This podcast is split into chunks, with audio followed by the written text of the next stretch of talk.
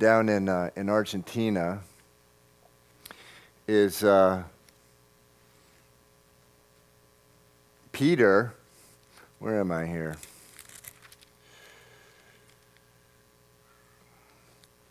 At one point, Jesus says it's harder for a rich man to go through the eye of a needle. Rather, it's harder for a camel to go through an eye of the needle than for a rich man to get into heaven. And it says the, the disciples were shocked and they said, Well, who then can be saved? And Jesus looked at them and said, With men this is impossible, but not with God. For with God all things are possible. And then Peter said, We've left all for you, and we followed you. What do we get? Instead of telling him, Come on, what do you expect? This is what you're supposed to do. What do you mean, what do you get? Jesus answered and said, Assuredly I say to you, there's no one who has left house or brothers or sisters or mothers or fathers or wife or children or lands for my sake in the gospel who does not receive a hundredfold now in this time houses, brothers, sisters, mothers, children, and lands with persecutions, and in the age to come, eternal life. And I call that the truest verse in the Bible. You know, God has given me brothers and sisters, mothers and fathers all over the world. All over the world. It's worth leaving everything, folks. Everything to follow Jesus. And just uh, the, the, the fact that I've, you know, I've, uh, I'm a little older now and I can go to so many places in the world and and find people who are mothers and fathers and brothers and sisters. It is just so wonderful. It's so sweet. Uh, but we, um, now that COVID's over, we are going to be getting missions back into a regular cycle so you can be praying about next year. We have very, we have mothers, brothers, sisters, kids in Argentina, Peru, Venezuela, China, Brazil, we have to pray where we're going to go because there's many people who would love to have us, but there's only so many places we can go. But you can. Uh, we had a wonderful time in Argentina, and uh, Freddie and I went to, to Peru. I had the I had the privilege of speaking at an ordination service.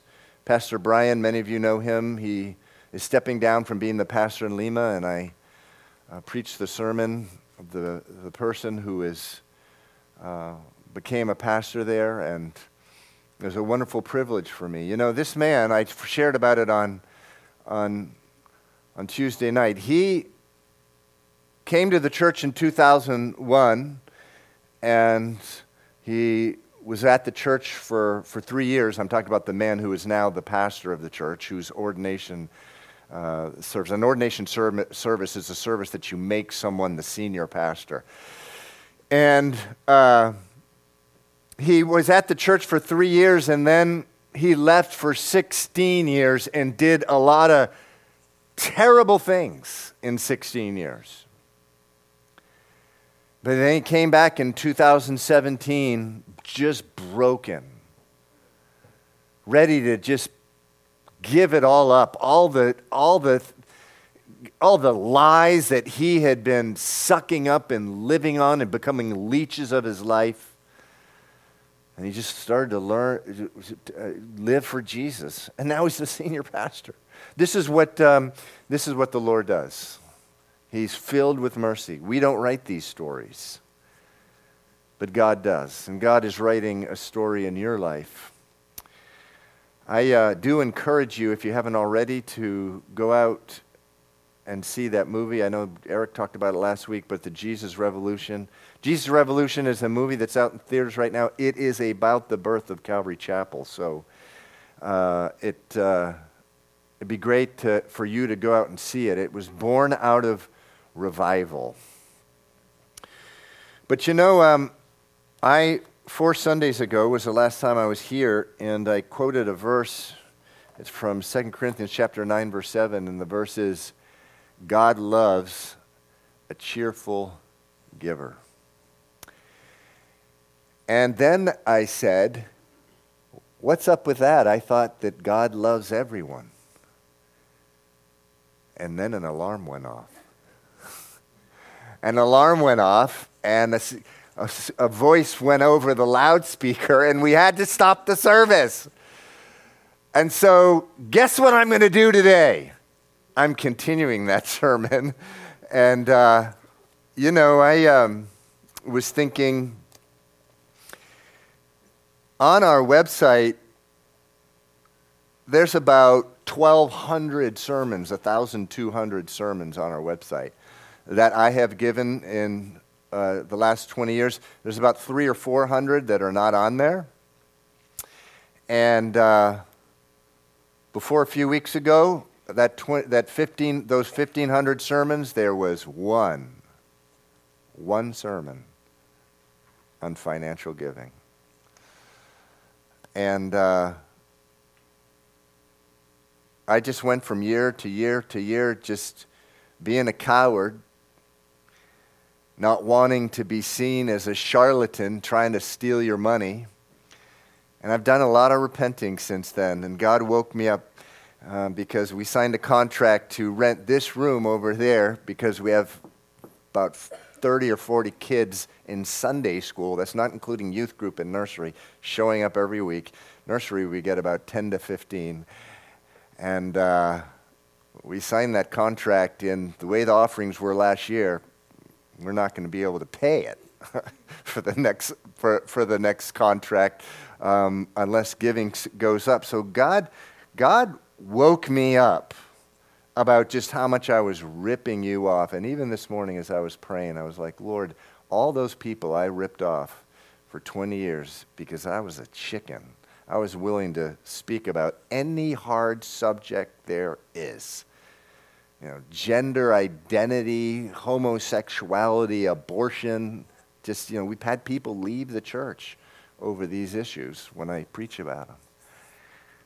God loves us, and He's very honest with us about these issues. He's also honest about giving. If you don't give to the Lord your first fruits, you will grow cold in your faith. So I want to continue, and I want to talk. Um, I want to go back to Malachi 3. It's the last, last book of the, of the Old Testament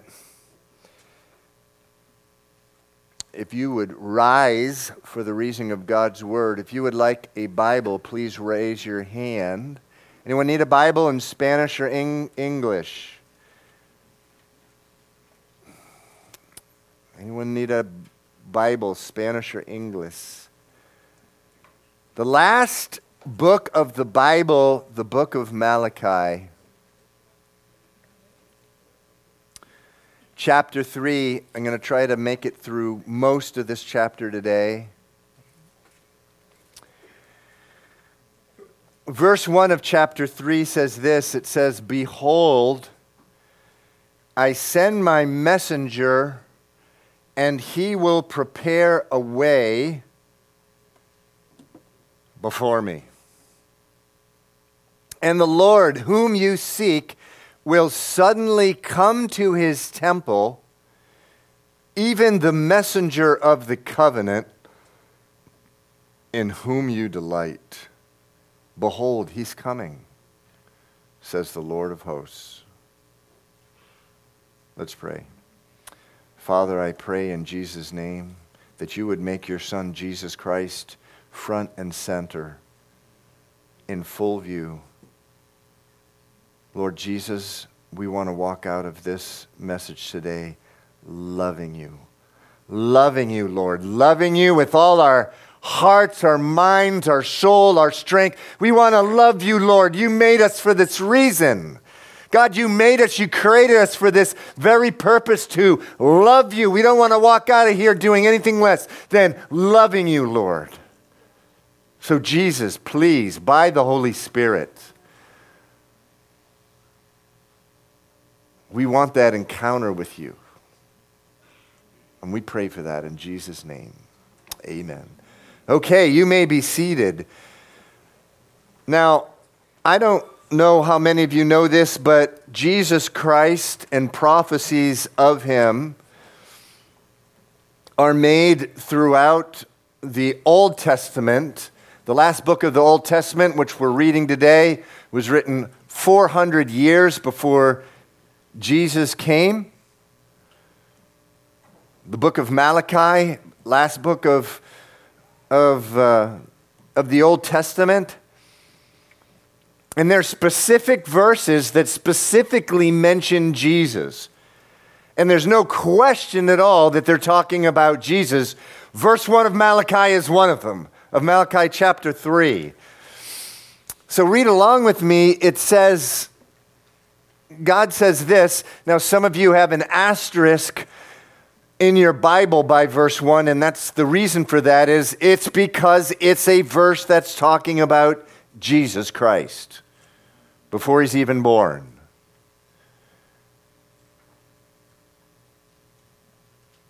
When Jesus came, they were expecting him. There was messianic fervor, meaning the people in Israel, like, where's the Messiah? Where's the Messiah? Where is he? Part of it was this verse. Again, at the very beginning of the verse, it says, Behold, I send a messenger, and he will prepare the way before me. Now, go to Mark chapter 1. Go to your right to Mark chapter 1. The New Testament is Matthew, Mark, Luke, and John. Go to Mark chapter 1, verse 1.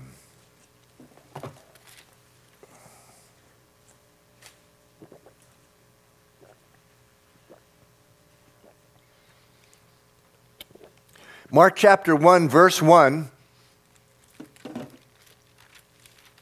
says this the beginning of the gospel, that word gospel means good news, the beginning of the good news of Jesus Christ, the Son of God, as it is written in the prophets Behold, I send my messenger before your face who will prepare your way before you. Does anyone recognize that? Does anyone does everyone recognize that? Is there someone who doesn't recognize that? We just read it in Malachi 3:1.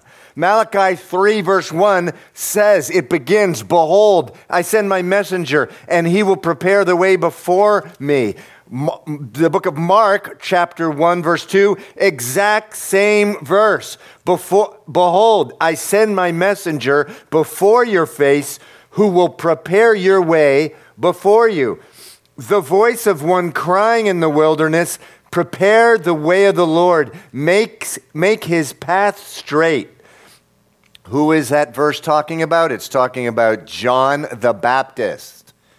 Verse 4 of Mark, uh, of Mark 1 says, John came baptizing in the wilderness and preaching a baptism of repentance for the remission of sin. And then all of the land of Judea and the, and those from Jerusalem went out to him and were all baptized by him in the Jordan River, confessing their sins. Now, John was clothed with camel's hair and with a leather belt around his waist, and he ate locusts and wild honey, and he preached, saying, There comes one after me who is mightier than I, whose sandal strap I am not worthy to stoop down and loose. I indeed baptize you with water, he will baptize you with the Holy Spirit. So here we have, and go back to Malachi now, Malachi 3 1. There's this verse Behold, I will send my messenger. Who's the messenger? It's John the Baptist. He will prepare the way before me. Who's me? The me is Jesus Christ. Then it says this And the Lord whom you seek will suddenly come to his temple. That is speaking of Jesus Christ. It's speaking of Jesus Christ when, when Jesus is going to come into his temple. It says, even the messenger of the covenant. Last week you heard from Pastor Eric about the new covenant. Who is the messenger of the new covenant? It was Jesus Christ. What is the new covenant about? It's the covenant of the Holy Spirit. We now have the Holy Spirit living inside of us. There's no longer a temple before which we give animal sacrifices. We are the temple of the Holy Spirit. The temple is inside of us. Jesus was the messenger of that covenant. Then continue on in verse 1 of chapter 3 of Malachi. It says, The messenger in whom you delight. Behold, he's coming says the Lord of hosts. This is speaking of Jesus Christ. Every Jew living in Palestine in the year zero knew about this verse. And for that reason, they were waiting on the Messiah. They were longing um, for the Messiah. Again, it says, The Lord whom you seek, he's suddenly going to come into the temple even the messenger of the covenant in whom you delight. Um, it, it, another translation says, in whom you desire. People desire Jesus Christ. The world desires Jesus Christ. The world is longing for Jesus Christ. The lo- world is longing for something better. Out there's garbage. There, and people know it. They're desiring, they're longing for Jesus. And that's what was happening 2,000 years ago, just as it is happening today. People are living in, in, in, garbage. They don't realize it. They're longing for something else. It's up to you and me to tell them about that someone else, but they're longing for it. They're desiring it. And it says, this, this Jesus Christ, this Messiah whom you seek, he's going to suddenly come into the temple. He's just going to go in, he, he's going to, and everyone's going to be going, wow, he's here. It says, verse 2 of Malachi 3 but who can endure the day of his coming? And who can stand when he appears? For he is like a refiner's fire and like launderer's soap. He will sit as a refiner and a purifier of silver how is silver um, uh, purified? Fire. Jesus Christ, it says he's going to come like a refiner's fire. It says, verse 3 again, continuing, he will purify the sons of Levi, purge them as gold and silver, that they may offer to the Lord an offering of righteousness. He's going to purge them as gold and silver. As you know, gold, silver, which is mined, it has impurities. It needs to go through fire to become an offering that God desires. And that is what happens to you, and it's what happens to me. And it's what happened 2,000 years ago. It's, it, notice in, in Malachi again, it says, suddenly, this Messiah, this Savior, whom you desire, whom you seek, it says, suddenly he's going to come into the temple. And that is exactly what happened in John chapter 2. Don't have to go there, but no one knows about Jesus in John chapter 2. No one knows about him yet. But he bursts into the temple in John chapter 2 during the Passover. Verse 14 says, He found the temple and those who sold oxen and sheep and doves and the money changers doing business, he made a whip of cords. He drove them out of the temple with the sheep and the oxen, and he poured out the changers' money and overturned the tables. And he said to those who sold doves, Take these things away. Do not make my father's house a house of merchandise. Sound familiar? I hope so. Malachi chapter 3, verse 2 and 3. Again, he's going to suddenly come into the temple. And verse 2 says, Who can endure the day of his coming? He who can stand when he appears? He's like a refiner's fire. No one stopped Jesus. He just came in and he did business in the temple. He was like, uh, it says he was like a refiner's fire, um, and he purged them as gold and silver. That is what he does. That is what Jesus Christ does. He comes in, and, and at the end of verse 3, it says, So that they may offer to the Lord an offering in righteousness. Verse 4, it says, Then, meaning after Jesus comes, the offering of Judah and Jerusalem will be pleasant to the Lord. The offering of Judah and Jerusalem, it says there in verse 4 of Malachi 3, will be pleasant to the Lord. Um, that is a Hebrew word there. It's the Hebrew word arab.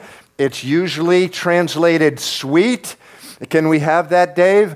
It's a, really the translation should be uh, this then the offering of Judah and Jerusalem will be sweet to the Lord.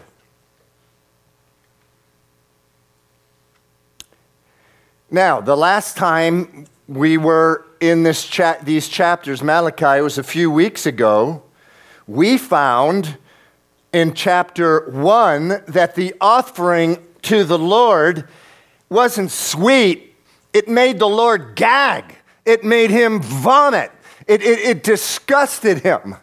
So turn back to chapter 1 briefly, um, where we were. Uh, a, a, a, couple, uh, no, actually, it's four weeks ago. Malachi 1, verse 6 says this. He's speaking now, the prophet Malachi says, A son honors his father, a servant his master. If then I am the father, this is God speaking, where's my honor? If I am a master, where's my reverence? Says the Lord of hosts, to you priests who despise my name. Yet you say, In what way have we despised your name? Verse 7. This is God speaking, because you offer defiled food on my altar. But say, In what way have we defiled you? By saying, The table of the Lord is contemptible. The table of the Lord is contemptible, meaning um, it's despised. It's, uh, it's, it's not something that they were interested in giving. It, it's uh, the table of the Lord. It's like, ugh, give to God's house, give to God's people, give to God. It's, the table of the Lord is despised. You despise it. Where's my honor? God is saying. And then he goes on to say in verse 8, and when you offer the blind as a sacrifice, is it not evil? They were required to offer lambs as sin offerings and peace offerings, but they would bring their worst they would bring the lambs that had their eyes plucked out, that had mange that, um, on them, that were diseased. It says again in verse 8 when you offer the blind as a sacrifice, is it not evil? When you offer the lame and sick, is it not evil? Offer it then to your governor. Would he be pleased with you? Would he be would it would would the mayor, the president of the United States, if they came to your house, would you give them what you're giving me? Look what you're giving me, Israel.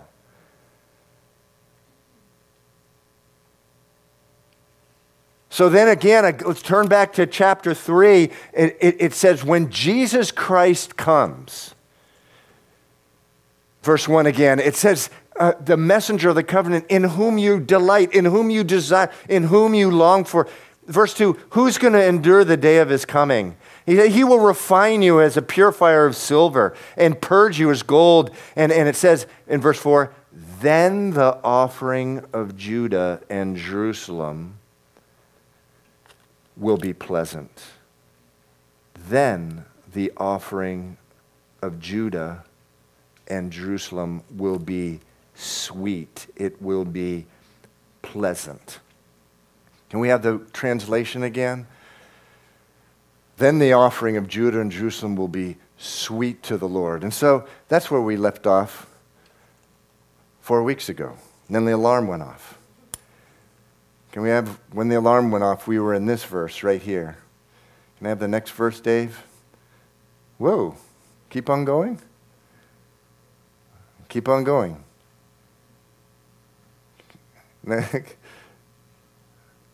there we go. What is a sweet offering to the Lord? When, when it says Jesus is going to come, it says no one's going to be able to withstand the day of his coming. He's going to purge you as gold the silver, that he may uh, uh, that you may offer an offering of righteousness, one that's actually sweet to the Lord. What is an offering that's sweet to the Lord? What is an offering that's sweet to the Lord? It's one made cheerfully. It's one made with a heart that says, Yes, God, yes, God, yes, God, I love you, God. And that's why in 2 Corinthians chapter 9 verse 7 it says each of you should give what you have decided in your heart to give not reluctantly or under compulsion for God loves a cheerful giver. And if you look at that word cheerful, if you've never heard this before, do a Greek study of it. It's the word hilaros, from which we get hilarious. So the translation could be each of you should give what you have decided in your heart to give, not reluctantly or under compulsion, for God loves a hilarious giver. That's what's sweet to the Lord. That is what is pleasant to the Lord. He doesn't want your pocket change. He wants your f- first fruits. He wants the best of what you have. And, and, and, and so, again, where we left off uh, uh, uh, uh last week, where we left, does everyone know what the word hilarious means? So, I, I, does everyone know what the word hilarious means? Everyone? So, so it says God loves a hilarious giver. Hilarious means someone who is laughing, someone who is, is, is, wow, this, the word hilarious is if you watch a super funny movie and it's like, this is hilarious. So hilarious givers like, yes, Lord, yes, take my money, take my stuff, take it, I love you. That is a sweet offering to the Lord. God loves a cheerful giver. And what did we say? But I thought God loved everybody. Doesn't God love everybody? Yes, he does love everybody, but in the Bible, love and joy, those things are combined. God may love you, but he may not be rejoicing in you. He may not be taking pleasure in you. He may not be taking pleasure in what you do with your money. That's what these verses are about. The Bible says in Psalm 100. Uh, Psalm 104, verse 31 let the Lord rejoice in his works. Jesus Christ wants to do in you, he wants to purge you. He wants to purge you from living according to that American dream in which which corrupts the offering of the Lord and, and makes the offering repulsive. He wants to rejoice in your work, He wants to rejoice um, in your offering. And so, um, he, he wants to make a, a, sweet sacrifice. Romans chapter 12, verse 1 says this It says, Therefore, I urge you, brethren, uh, brothers and sisters, in view of God's mercy, to offer your bodies as a living sacrifice, holy and pleasing, meaning sweet to God, this is your proper worship. I, I, I, I tell you, Calvary Chapel, because I no longer want to rip you off. There are those here sitting here, what's making your, the offering of your life not not pleasing to the Lord, not sweet to the Lord, not an offering that rejoices, it's because it's been polluted by you hoarding your money and not giving to God the first fruits of what you earn. That it, it's polluting our money. But the good news is, is Jesus Christ has come who can endure the, the day of his coming? Who can stand when he appears? He's like a refiner's fire. And after he comes, it says in verse 3 the offering of Judah and Jerusalem will be pleasant to the Lord. It will be sweet to the Lord. It will be sweet to him.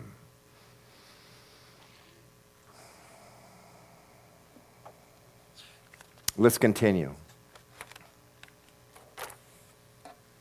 It says in verse 5, actually, let's, I don't want to run out of time. Let's go to verse 7.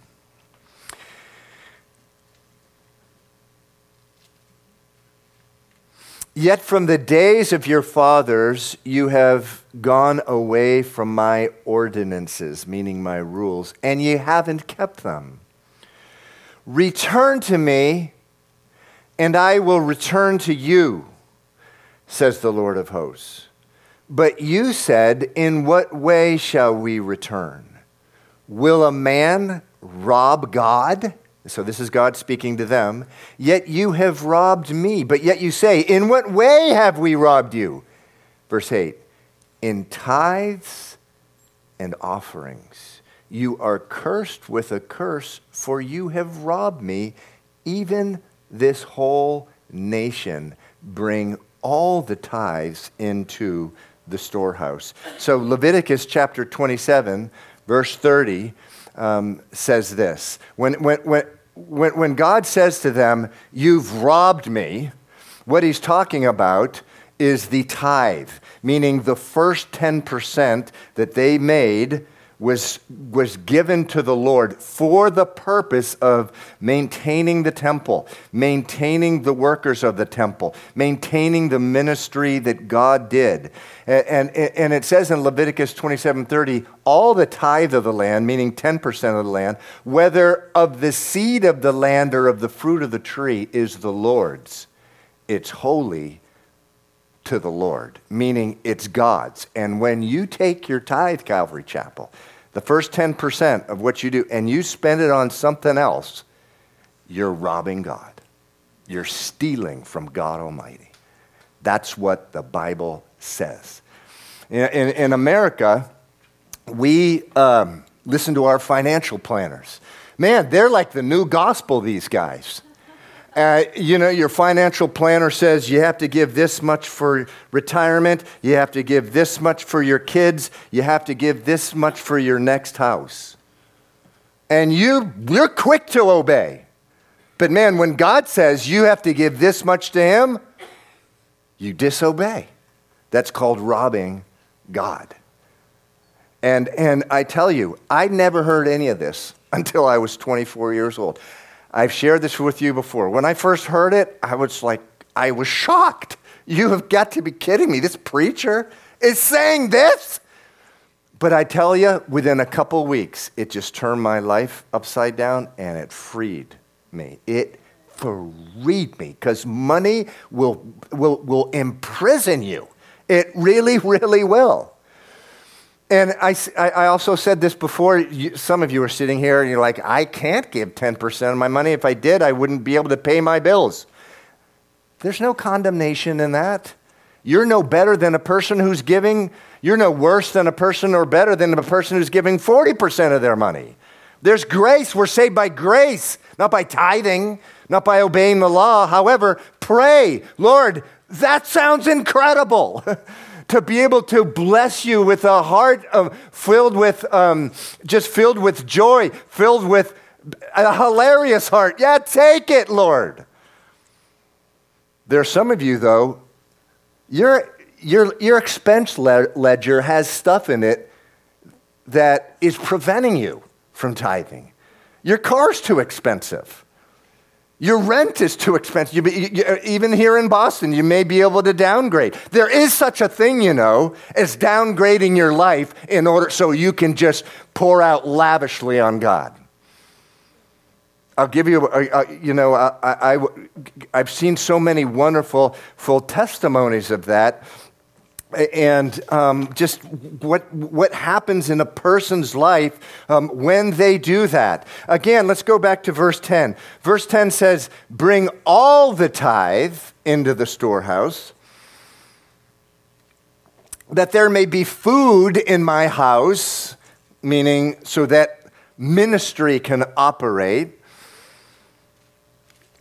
And try me now in this, meaning test me Try me now. You test me. You're, you're fearful of, of, of what may happen if you obey the Lord and you give a tithe? Well, test me, try me, is what he's saying there. Try me in this, says the Lord of hosts, and see if I will not open for you the windows of heaven and pour out for you such blessing that there will not be room enough to receive it. Now, I could line up a, a, line right here of people who, by faith, obeyed these verses, began to tithe or to work towards it. Maybe you can only do 1%. It's as good as 100% if that's all you can do. But they began to do it sacrificially Giving must hurt, Calvary Chapel. If it was up to us, people say, no, oh, do, we don't believe the tithe anymore. Yeah, if it's up to us, it's 1%. It's less than 1%. God give us the tithe as a blessing to us.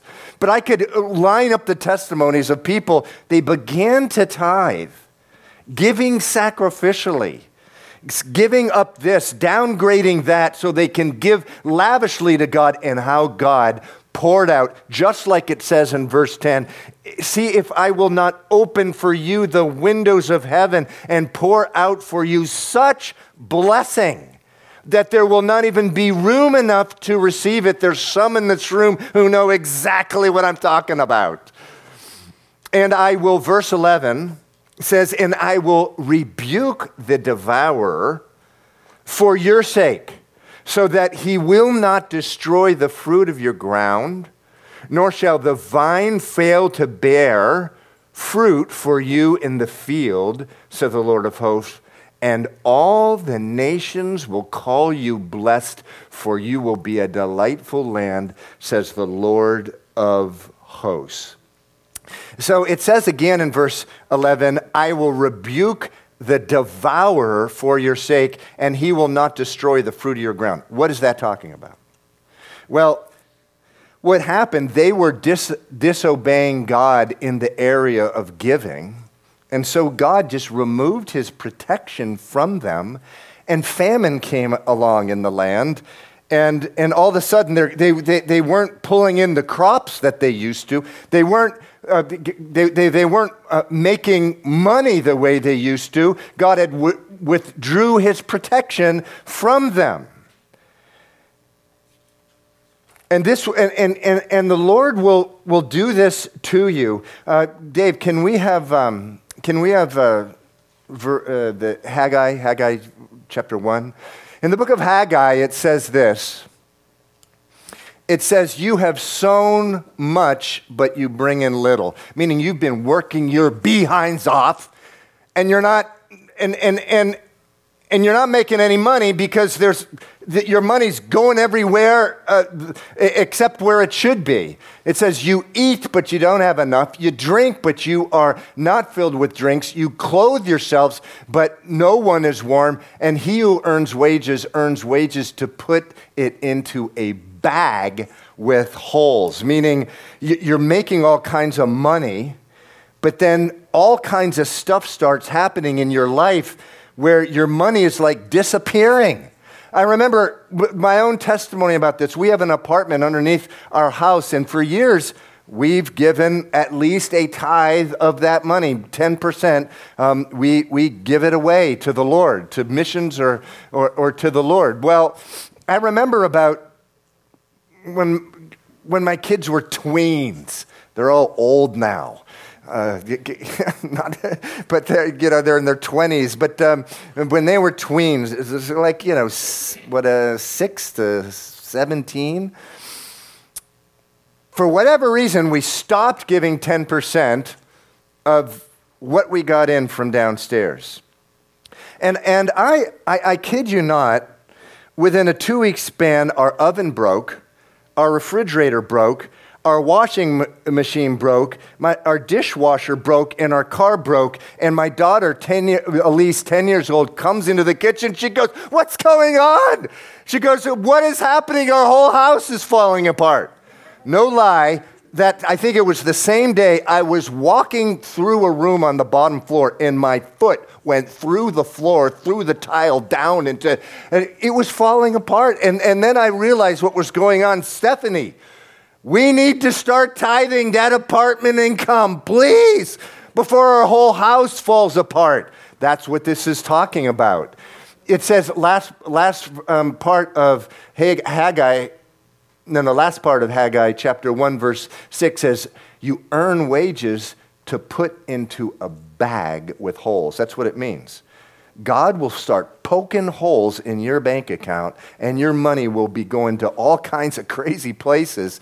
And, and again, the next verse in, in Haggai, Dave, it says in verse 9 and 10, You looked for much, but indeed it came to little. And when you brought it home, it blew away. It's talking about their money. Why, says the Lord of hosts? Because of my house. It is in ruins, while every one of you runs to his own house. Therefore, the heavens above withhold their dew, and the earth withhold its fruit. God will withhold from you, He will devour from you he will let the devourer devour your bank account if you're being unfaithful in this area. He will do that. He, he, he, he will burn every bridge in your life. He'll burn every bridge in your life except the bridge that leads to Him. If you're taking notes, please write that down. And a lot of those bridges involve money. He'll burn them all up until you, except when there's only one bridge left and you're going, okay, God, I give up. I, I, I, I am, I'm giving over it all to you. I'm, I'm not, I'm going to stop robbing from you.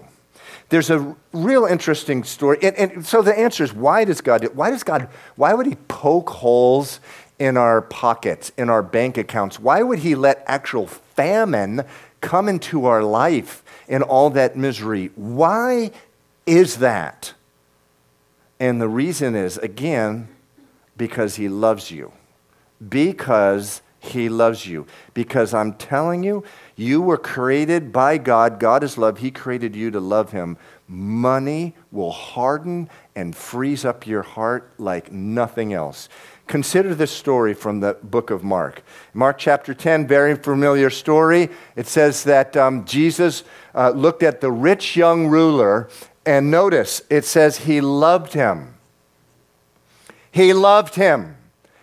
He loved him. We just got over the, uh, we concluded the book of Mark. This is this story is in three other gospels. Only in Mark it says Jesus loved him and says, You lack one thing.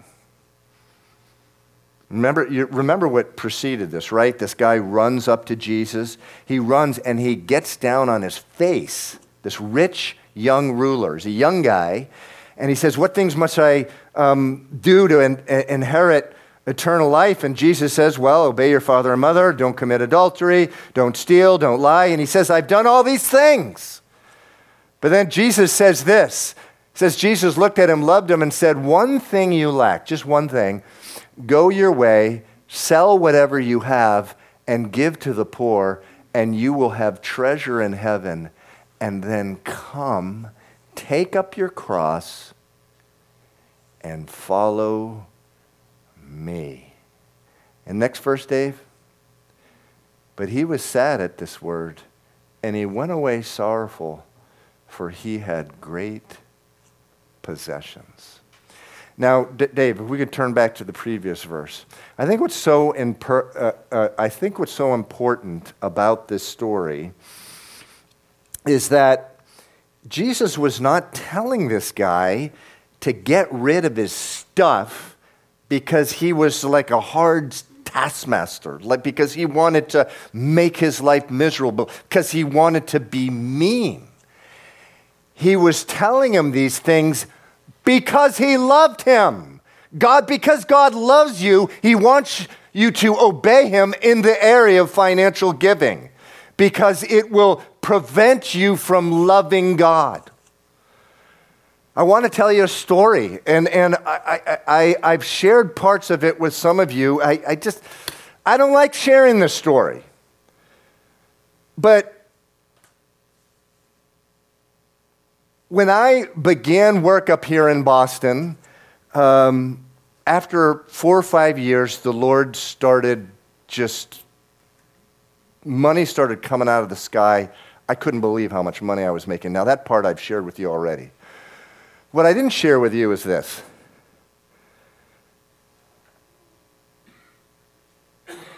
At one point, there was so much money in my bank account, an extremely large amount. If someone had told me 10 years before that I would even make in a whole year that much money, I would have laughed at them. There's no way. And the money was there for our kids' college. That's where it was going. The problem was, I began to get this feeling of death seeping out of that account into my life. And the Lord saying, just give it all away.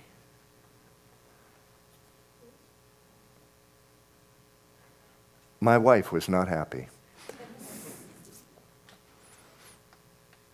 She didn't like that idea.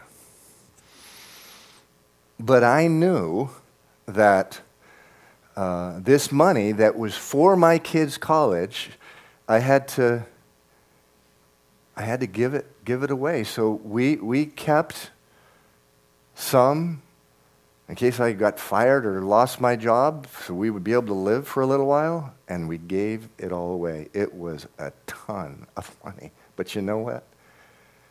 That was about 15 years ago. It's the best thing I could have ever done for my kids. It is, my kids were, have been so blessed because of what I did. I can't even begin to describe you know, on, on, Christmas Day, I've shared this with the senior leadership team. My kids were sitting around the table, and we at, at Christmas, we uh, on who, rather on someone's birthday, it's, uh, we, we all go around the table and, and say what we appreciate about that person who's having a birthday. And so I said, let's do it about Jesus. And my kids, uh, all five of them, they went from one to the other to the other to the other, and all of them told, shared what was what they appreciated about Jesus Christ. And every one of them went deep. Every single one of them. It wasn't like, well, Jesus died on the cross for my sins. Next person, please. No, everyone had a story and they went deep. And I tell you, I, I, I, as far as I'm concerned, I told the Lord, I'm ready to go. You can take me. my life, I don't need to live anymore. It's done. My work's done. My kids have been so blessed by me emptying out that bank account or just leaving enough to survive. And you, people say, Steve, you're, God. this is like the sacred cow. Your kid's college education? You're telling people to give it away? I'm not telling you to do whatever. God may want you to, to, to, to keep it. Our kids have been able to get through college. We've helped them. It's been a real struggle for us. But that sacred cow needs to be slashed, it needs to be cut down. It's a big fat lie. Your kids need to see you giving responsible to Jesus Christ and his church and his ministry all around the world. That's what kids need. Kids don't need more money. They need more Jesus. They need your example of living for Jesus Christ. Oh, how we've been lied to. So this, Jesus looked at this guy, he loved him, and said, Sell whatever you have, give it to the poor. By the way, he didn't tell that to the Apostle Peter. Peter had a house.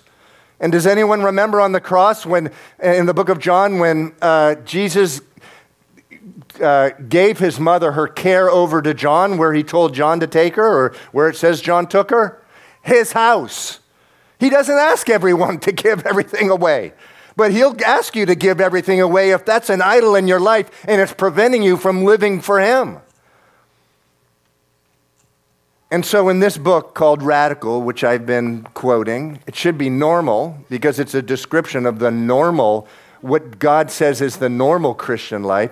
And it's called Radical. And it says, taking back your faith from the American dream. Calvary Chapel, you have been lied to. The American dream is a big fat lie. It's not, it's not a dream, it's a lie.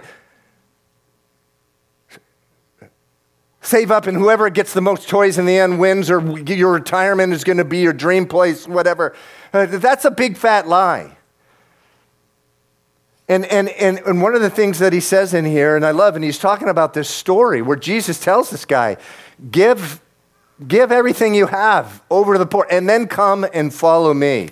And, he's, and, he, and, and it says that he did it while loving him. But this is what he says. This is David Platt.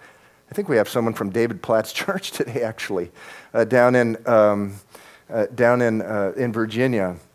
It says the reality is, most of us in our culture and in America simply don't believe Jesus.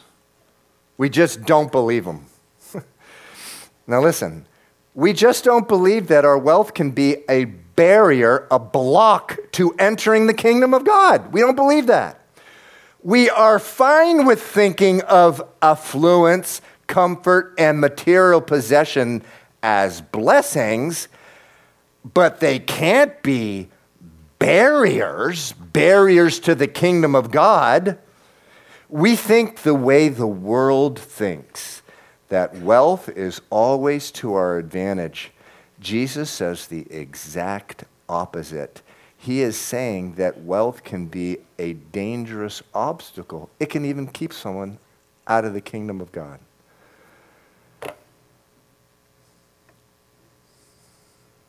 It says, Try me now in this matter, verse 10, and see if I will not open for you the windows of heaven and pour out for you such blessing that there will not be room enough to receive it. Let me conclude with this. Actually, if the worship team could come up, we're going to have communion. I, I love the rest of Malachi. I think I said a few weeks ago, I love teaching this book. It's so easy to teach because it's just so in your face and obvious. Um, but I just love verse 16. If the worship team could come up at this time. It says, Then those who feared the Lord spoke to one another. It says, The Lord listened and heard them. So a book of remembrance was written before him for those who fear the Lord and who meditate on his name. Meaning, the Lord like overheard these people talking about the Lord. The Lord overheard them talking about the Lord and, and, and his goodness and and his grace. But it all says they feared the Lord, meaning they realized, I need to obey the Lord, or there's going to be serious consequences. They feared the Lord. And says the Lord listened. So a book of remembrance was written before him for those who fear the Lord and who meditate on his name. They, their names got written in this book. It is a strange verse.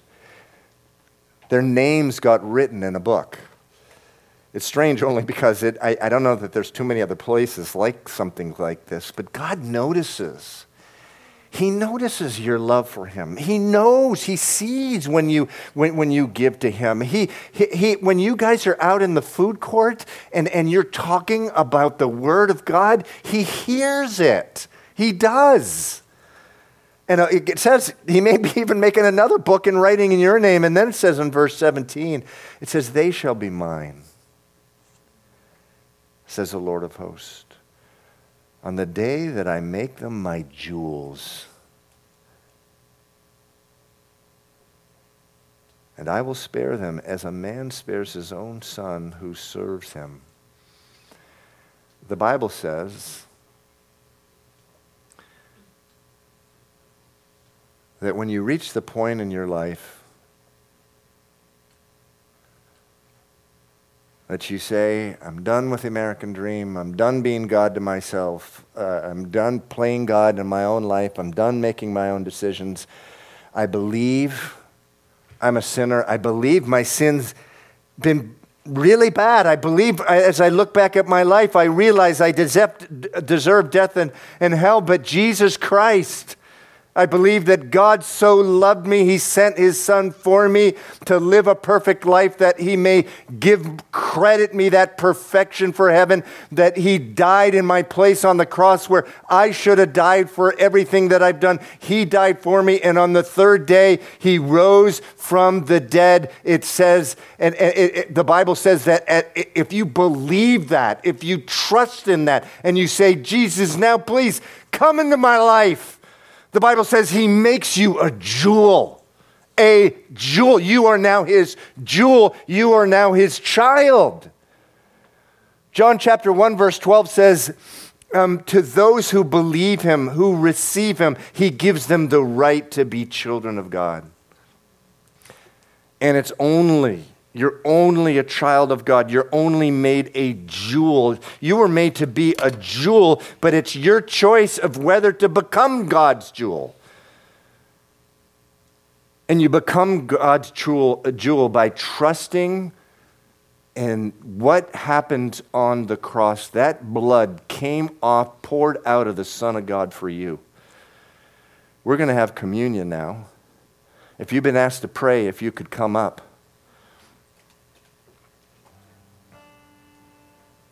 Communion is so important, even, after, even in a sermon like this, where I've talked today about some really hard things. The bottom line is you're not saved. You can, you can give your entire paycheck for the rest of your life, but that's not going to get you into heaven. There's only one thing that's going to get you into heaven that is putting your faith and trust in what Jesus Christ gave um, to you. He paid it all. Speaking of all paychecks, he gave, it, he gave everything. He paid everything so that you would have to pay zero, nothing, in order to get saved, in order to um, be saved from the wrath and the judgment of God that you deserve, that I deserve. But communion's really important because we forget. Why did Jesus have us do communion? We're supposed to be doing communion on a regular basis. By the way, we're going to have a Good Friday service right before Easter. We're also going to have a Easter sunrise, Easter Sunday sunrise service.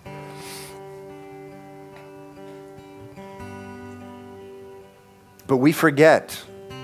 We remember it's the blood of Jesus that saved us, and then we walk out the door, and within two days, we're again trying to be good enough to pray. We're trying to be good enough for God to accept us. There's only one reason we're ever accepted, and that's by the blood of Jesus and his sacrifice.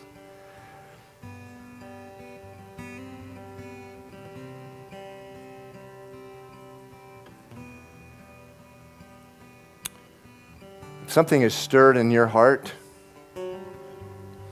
during the message today,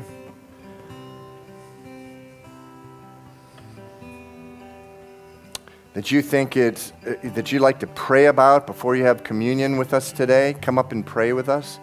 Solomon, can I have a, a, a communion element?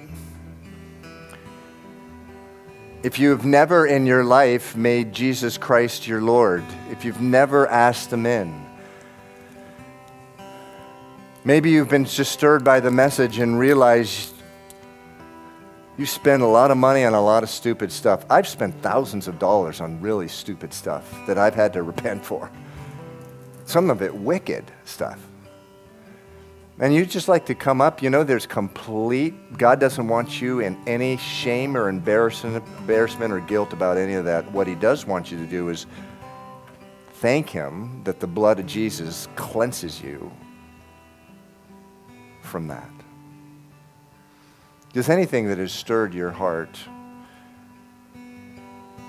come up and pray? Why don't you rise? We're going to sing a communion song now. And at the end of the, the end of the song, we'll, we'll have communion together. But in the meantime, it's worship. And if you there's anything in the way of you having communion as well, just come up and pray at this time. It's a time of prayer.